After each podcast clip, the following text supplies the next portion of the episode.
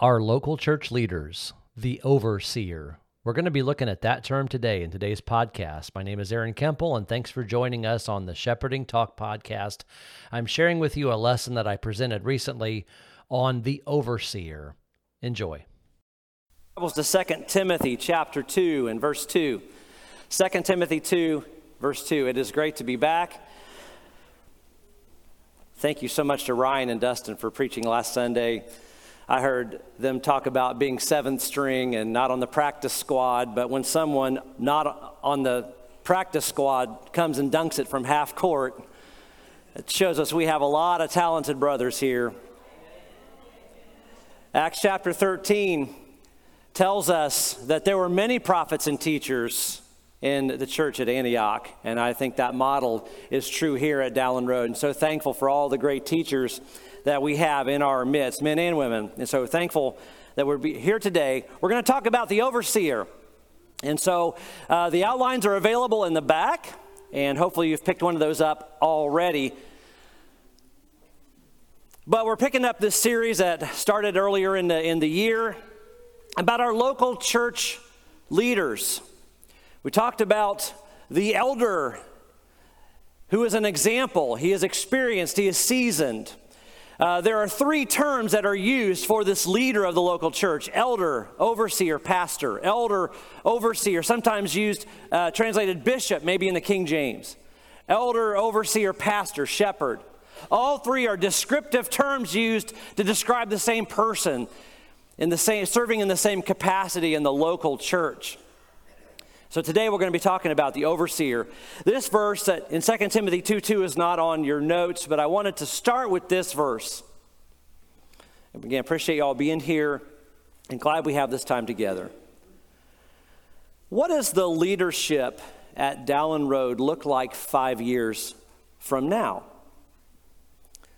I appreciate Max and others who are forward thinking and who are preparing and training and mentoring and teaching. And I know that culture is here, but we need to perpetuate that.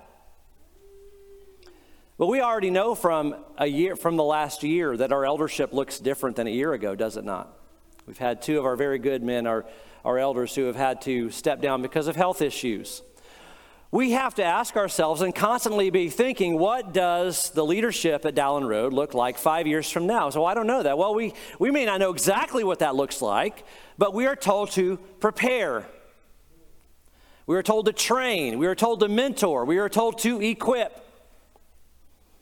2 Timothy 2:2, and we're going to be talking about this in the Monday night study tomorrow night when Jordan Schaus does a lesson on legacy,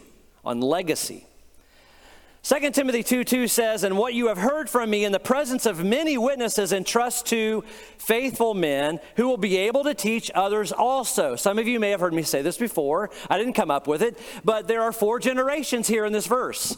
There are four spiritual generations. There is Paul, who committed these things to Timothy, who is going to train men who are going to teach others. There's four generations there. What's Paul telling Timothy to do?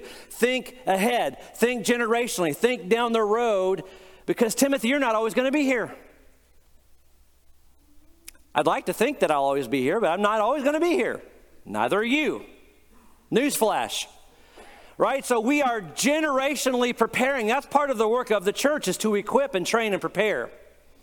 And so that's 2 Timothy 2 and verse 2, as we consider this idea of the overseer. The word, really simple, it means to watch over, to see over. Okay, really hard word, but it's the idea of I'm looking over something. And we're going to dive into this word in the Old Testament and in the New. We're going to use some Old Testament context to help us get a better picture of what it means in the New Testament to be an overseer. But one of the things, as was mentioned at the beginning by Reuben, that Jesus, number one, is our overseer. You may not like this, but you need an overseer. So do I. And we are overseers.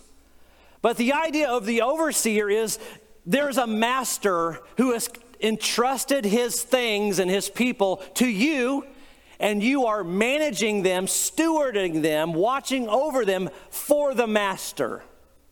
That's the idea of an overseer. And so as we consider that, we'll be bringing that thought in over and over again. So we're going to look at these 3 points. Number one, overseers are not owners. Overseers are not owners. We'll get there in a moment. Overseers are not owners. They are stewards. Overseers are not overlords. They are soul watchers. They are not overdoers. They are servants as part of a team.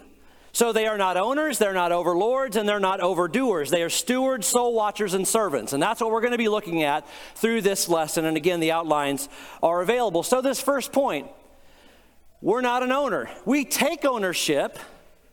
By the way, there's a great book I've recommended before, but Extreme Ownership by Jocko Willink. It's a really good book written by Navy SEALs. We take ownership, but we're not owners. Overseers are not owners, they are stewards in God's house. So we're going to look at several verses. Again, these are on your notes. First, Titus chapter 1 and in verse 7. Then we'll be in 1 Timothy. For an overseer, what's the Holy Spirit tell us? For an overseer as God's steward must be above reproach. He is managing the resources and people of the master. An overseer as God's steward must be above reproach. Think about us, we're all overseers. You may say, well, I'm not an elder, I may never be an elder. Okay, do you have finances? Those are God's, you're an overseer. Do you have time? That's given to you by God, you're an overseer of that. Do you have talents and abilities? You're an overseer of that. You have children? You're an overseer of those children. They are God's children, Psalm 127. They are his heritage. You have a spouse? You've been given a blessing and a stewardship. Wow, what if we got that in our heads about everything? That we are managers of the things and the people of God, and we are going to give an account. I'm going to hand that back someday, and God's going to ask me, how'd you do with that, Aaron? An overseer as God's steward must be above reproach. First Timothy 3, verse 5, on the screen behind me. For someone, if he does not know how to manage what? His own household. We'll talk about that at the end of the lesson. How will he care for God's church? Owners, no. Overseers, we are not owners. We are managing, stewarding, taking care of God's blood-bought church. And I know that our elders understand this, and I'm so thankful for that. 1 Corinthians chapter 4 and in verse 2. Moreover, now this is Paul talking about his own stewardship as an apostle and a preacher of the gospel. It is required of stewards that they be found faithful. Because one day we give an account. How did you do with those things that I gave you? Think of the parable of the talents in Matthew 25. There's a calling to account. The unjust steward in Luke 16, there's a calling to an account. How did you do with that? What did you do with your mind? Well, there's a great question. You know, I remember a powerful lesson I heard. We northern people heard of D. Bowman too, you know. D. Bowman preached some great sermons, and he preached this sermon, the five things God asks of judgment. And I remember that sermon. And one of them is, what did you do with your mind? That's a great thought. It is required of stewards that they be found faithful. So we as overseers, whether we're talking about in the local church or whether we're talking about in our families or anything else, we are stewards in God's house. But we also understand that we're not overlords. We are soul watchers. Sounds like a creepy horror show, The Soul Watchers. Just making sure you're with me. We're not overlords. We're not overlords, we are soul watchers in God's family. And I picked that phrase because there's something similar to it in a verse we're about to read. In 1 Peter chapter 5, we see in verse 1, Peter talking to elders. He is a fellow elder. He's talking to the elders of the local congregation.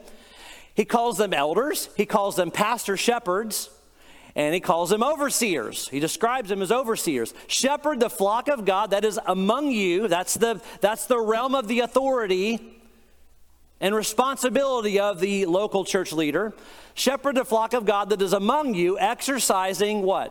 Oversight. oversight, not under compulsion, but willingly as God would have you, not for shameful gain, but eagerly, not domineering over those in your charge, but being examples to the flock. We talked about that with the lesson on elders, and that's available on our YouTube channel. But not domineering over those in your charge, not an overlord. Jesus told Peter and the others when he was on the earth, that's how the rest of the world operates. They domineer over people. They exercise over authority. They want to prove themselves to be the boss. I am the head, okay? I'm the boss. I'm the CEO. I'm the manager. That's how the world operates. I'm the king. Jesus says, that's not how my people operate. And so he says, not domineering over those in charge, but being examples to the flock. Again, I'm so thankful that our shepherds understand this. In Hebrews chapter 13, verse 17, obey your leaders and submit to them. They are keeping watch over their soul watchers. Okay, they are not overlords. They are soul watchers. They are keeping watch over parking lot signs and toilets. And no, they're keeping watch over souls as those who will give an account. Why? Because they're stewards. They're managers. God says, here's my resources and my people. These are my cherished possession, my blood-bought people. Care for them. What an amazing blessing. It's not something we should be scared of, men. It's not something we should be scared of, but it's something we take seriously. Keeping watch over souls as those who will give an account. Let them do this with joy, not with groaning, for that would be of no advantage to you. Another passage, 1 Thessalonians chapter 2. We ask you, brothers, to respect, 1 Thessalonians 5. We ask you, brothers, to respect those who labor among you and are over you in the Lord and admonish you. What are they doing? They're admonishing. I need that. I hope you all understand that. I hope we all understand. We need that. We need somebody sometimes to lovingly sit down with us and thump us in the noggin. Okay, maybe not thump us in the noggin, but you make sure you're listening. Somebody to lovingly say, Aaron, the way you said that, or the what you're doing right now, or here's how you could have done that differently, or here's some things that are going to help you as a husband, or here's an older woman sitting down with a younger woman saying, here's how I can help you being a better mother, and all that, okay? To help, to admonish. We need that. We talked about this in Bible class. We're not an island to ourselves. We like that independence as Americans, and I'm glad we have that. I'm not speaking against it, but sometimes we take that too far, that I'm over here making myself my own life, and I pull myself up by my bootstraps, and I don't need you, and I certainly don't want your input. That's not the community that Christ created in the church. Overseers are soul watchers in God's family. And so let's continue in the third point. Overseers are not overdoers. They are servants as part of a team in God's household. And so what I'd like to do is to look at Genesis chapter 39. Turn there with me. I want to look at a few examples starting in the Old Testament. Genesis 39. If you have any questions afterwards, feel free to ask me. I pray that this is according to the truth of God's word. Overseers. They're not owners, they're not overlords, they're not overdoers. But we see this idea of overdoing. Sometimes it is tempting when you are in charge. Maybe you can relate with this. I think more of us can relate with this than we want to admit. When you're in charge, the temptation is to do it all yourself and make all the decisions. Because that's what being in charge is, right? How does that work? How does that work in the home? That stinks. How does that work in the business world? Doesn't work well, does it? How does it happen with a sports team when a coach won't let the players think for themselves? We understand that overdoers Being in charge doesn't mean you do it all and make every decision and are involved in every single thing. I want you to think about Potiphar, who is the officer of Pharaoh, Genesis 39 and verse 1. And he is over his house. He is the master of his house. But yet he puts somebody else like Joseph in charge of things, and he trusts him so much that he doesn't look into the things he's doing. I trust you, Joseph. Just go do your job. Which is, I'm so thankful, because I think about sitting here at the office. David Jones, David Fenner, somebody comes in, and they're just doing their job as a deacon. You don't have Greg chasing them around saying, hey, did you do this, did you do that? They're trusted to do their job. Isn't that amazing?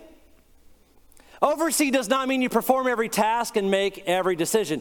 Genesis chapter 39. Notice verse 3. His master saw that the Lord was with him and that the Lord caused all that he did to succeed in his hands. So Joseph found favor in his sight and attended him, and he made him overseer of his house. See the word, overseer. And put him in charge of all that he had. Notice all that he had, verse 4. All that he had, verse 5. All that he had, verse 6. Verse 5, from the time that he made him overseer in his house and over all that he had, the Lord blessed the Egyptian's house for Joseph's sake, and the blessing of the Lord was on all that he had in house and field. So he left all that he had in Joseph's charge, and because of him he had no concern about anything but the food he ate. Joseph, take this on. I trust you. Go do the job. How empowering is that when you're at work and your boss does that? That's awesome. I trust you to go do under these guidelines.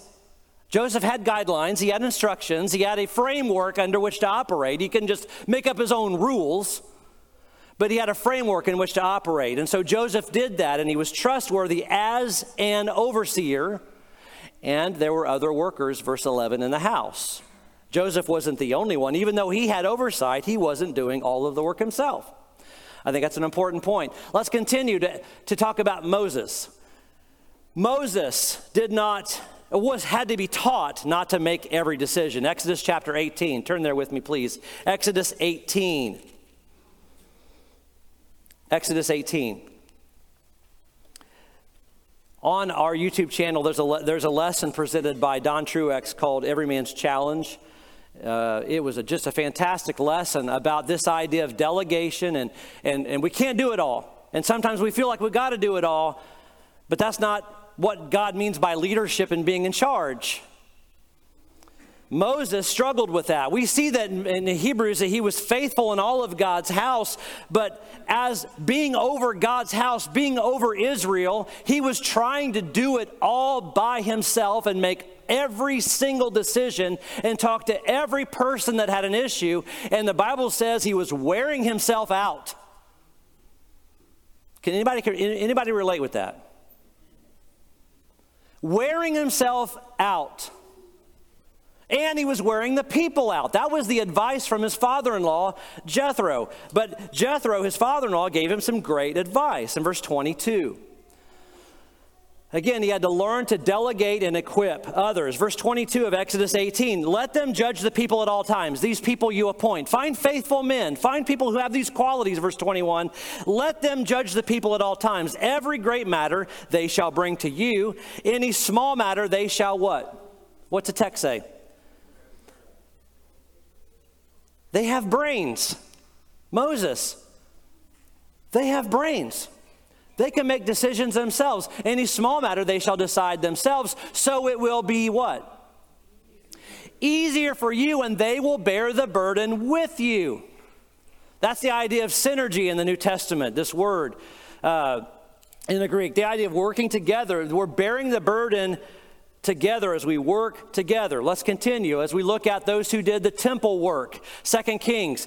There were people who were over Israel. You had the king of Israel, Josiah, as you turn to 2 Kings 22. 2 Kings 22. There's the king who is over Israel, but then you have Hilkiah the high priest who's over all of the religious stuff. So you have a political leader and a religious leader, but they're not doing everything. They're not performing every task and making every decision. They entrust others to do that. This is so important because, I mean, this applies everywhere. This is not just an eldership lesson, guys. This is how we live life. If we live life with a micromanagerial control every aspect life, we're crippling everyone around us. If that's that way in home, you're crippling your kids. 2 Kings 22, verse 3. In the 18th year of King Josiah, the king sent Shaphan, the son of Azaliah, the son of Meshulam, the secretary, to the house of the Lord, saying, "Go up to Hilkiah the high priest, that he may count the money that has been brought into the house of the Lord, which the keepers of the threshold have collected from the people. Let it be given into," listen to this, "the hand of the workmen who have" what? "Oversight of the house of the Lord. Let them give it to them, to the workers who are at the house of the Lord repairing the work. That is, the carpenters, the builders, the masons. Let them use it for buying timber and quarried stone to repair the house, but no accounting shall be asked for them for the money that is delivered into their hand, for they deal honestly." Now again, these workers weren't off to themselves. They had guidelines. They couldn't just build the temple however they wanted to. They had a framework. They had guidelines from God, and they had guidelines from Moses. They had guidelines from the king. They had guidelines from Hilkiah the priest. But the money was given into their hands, and they were trusted to do the work without being micromanaged. Why? Because they were trustworthy. You see, it's a two-way street, isn't it? I mean, if I want the elders to trust me, what do I have to be? Trustworthy. This money was delivered into their hands, for they dealt honestly. Okay, let's continue in our examples. How about the apostles, Acts chapter 6? Notice how important this trust is in relationships. We are just encouraged more and more in our world not to trust each other. And I know it's a broken world, but we see trust in the kingdom of God. We have to trust each other, and we have to live in a way that is trustworthy. The people that were chosen to have oversight were faithful. That's a consistent quality that was on these men that were chosen to do certain things. Faithfulness, trustworthiness. Acts chapter 6. The apostles found themselves in a mess. There was a division in the church on racial and ethnic lines. Hellenistic widows weren't being cared for. This church was large. We're in the thousands. This church is thousands of people. And there's certain widows who are being neglected, and there's fighting going on, murmuring going on, and the apostles have to deal with it. So do they just jump in there and say, okay, we're going to make all the decisions? We're going to take care of all these widows. I'm going to make sure widow A, B, and C gets this, and widow D, No, they don't do that, do they?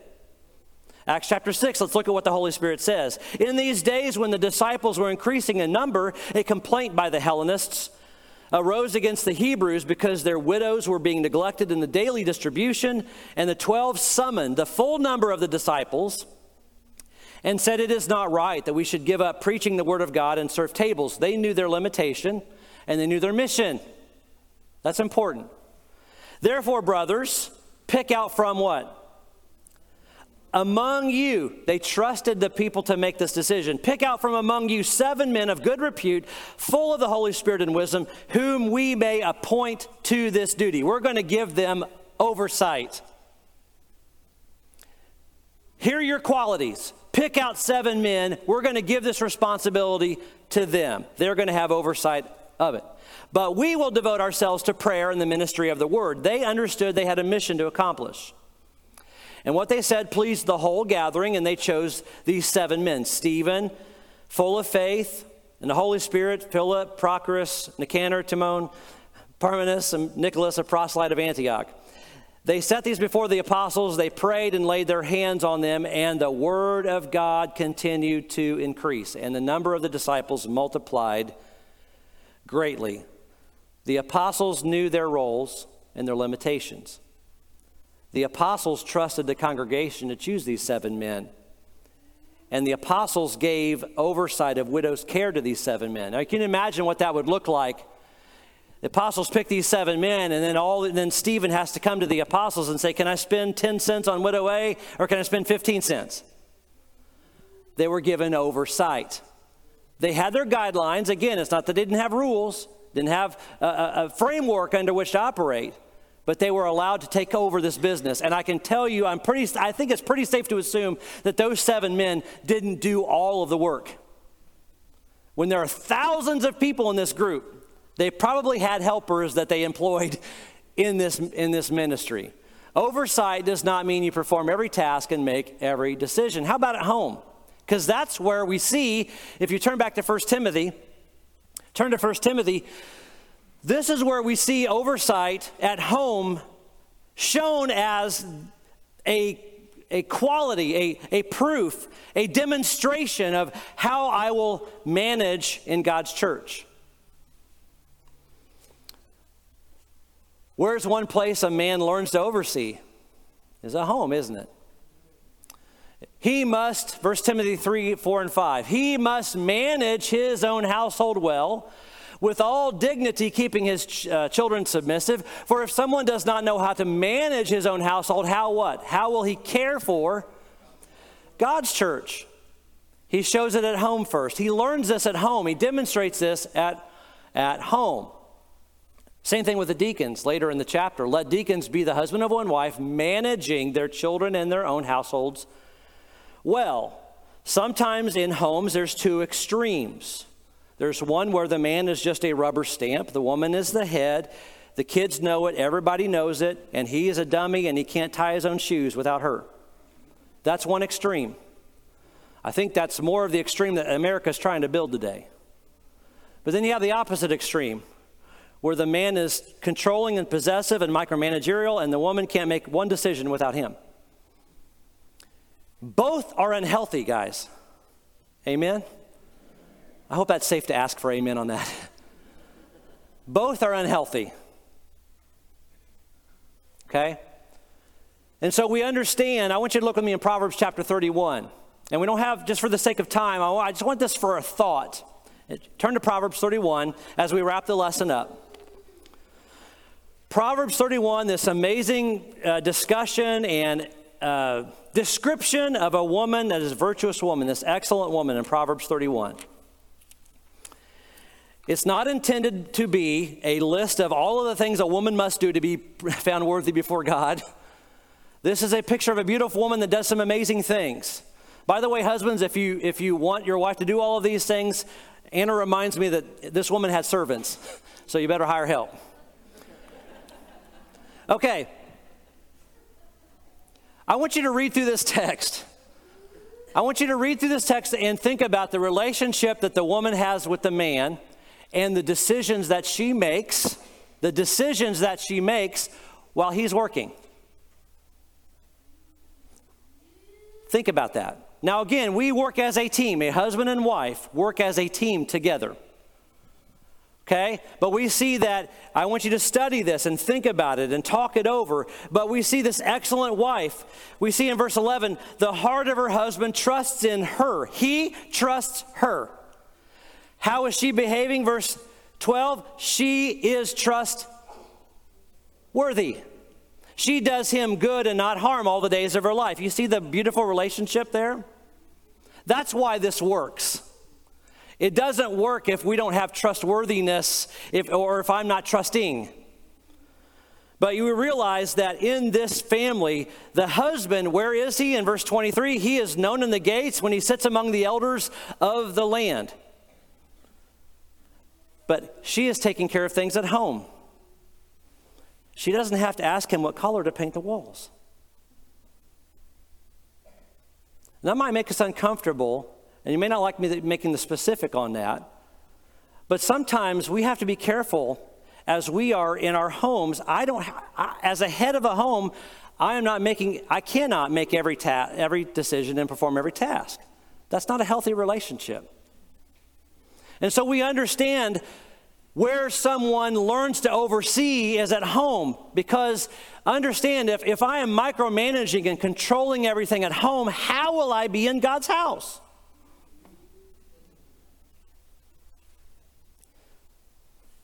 We have to have a healthy relationship where we talk and communicate and we make decisions together, but have the freedom and the trust that I believe God designed within the relationship, for us to trust each other under a framework, under God's guidelines, yes, but to trust each other. And so that's important for us to consider.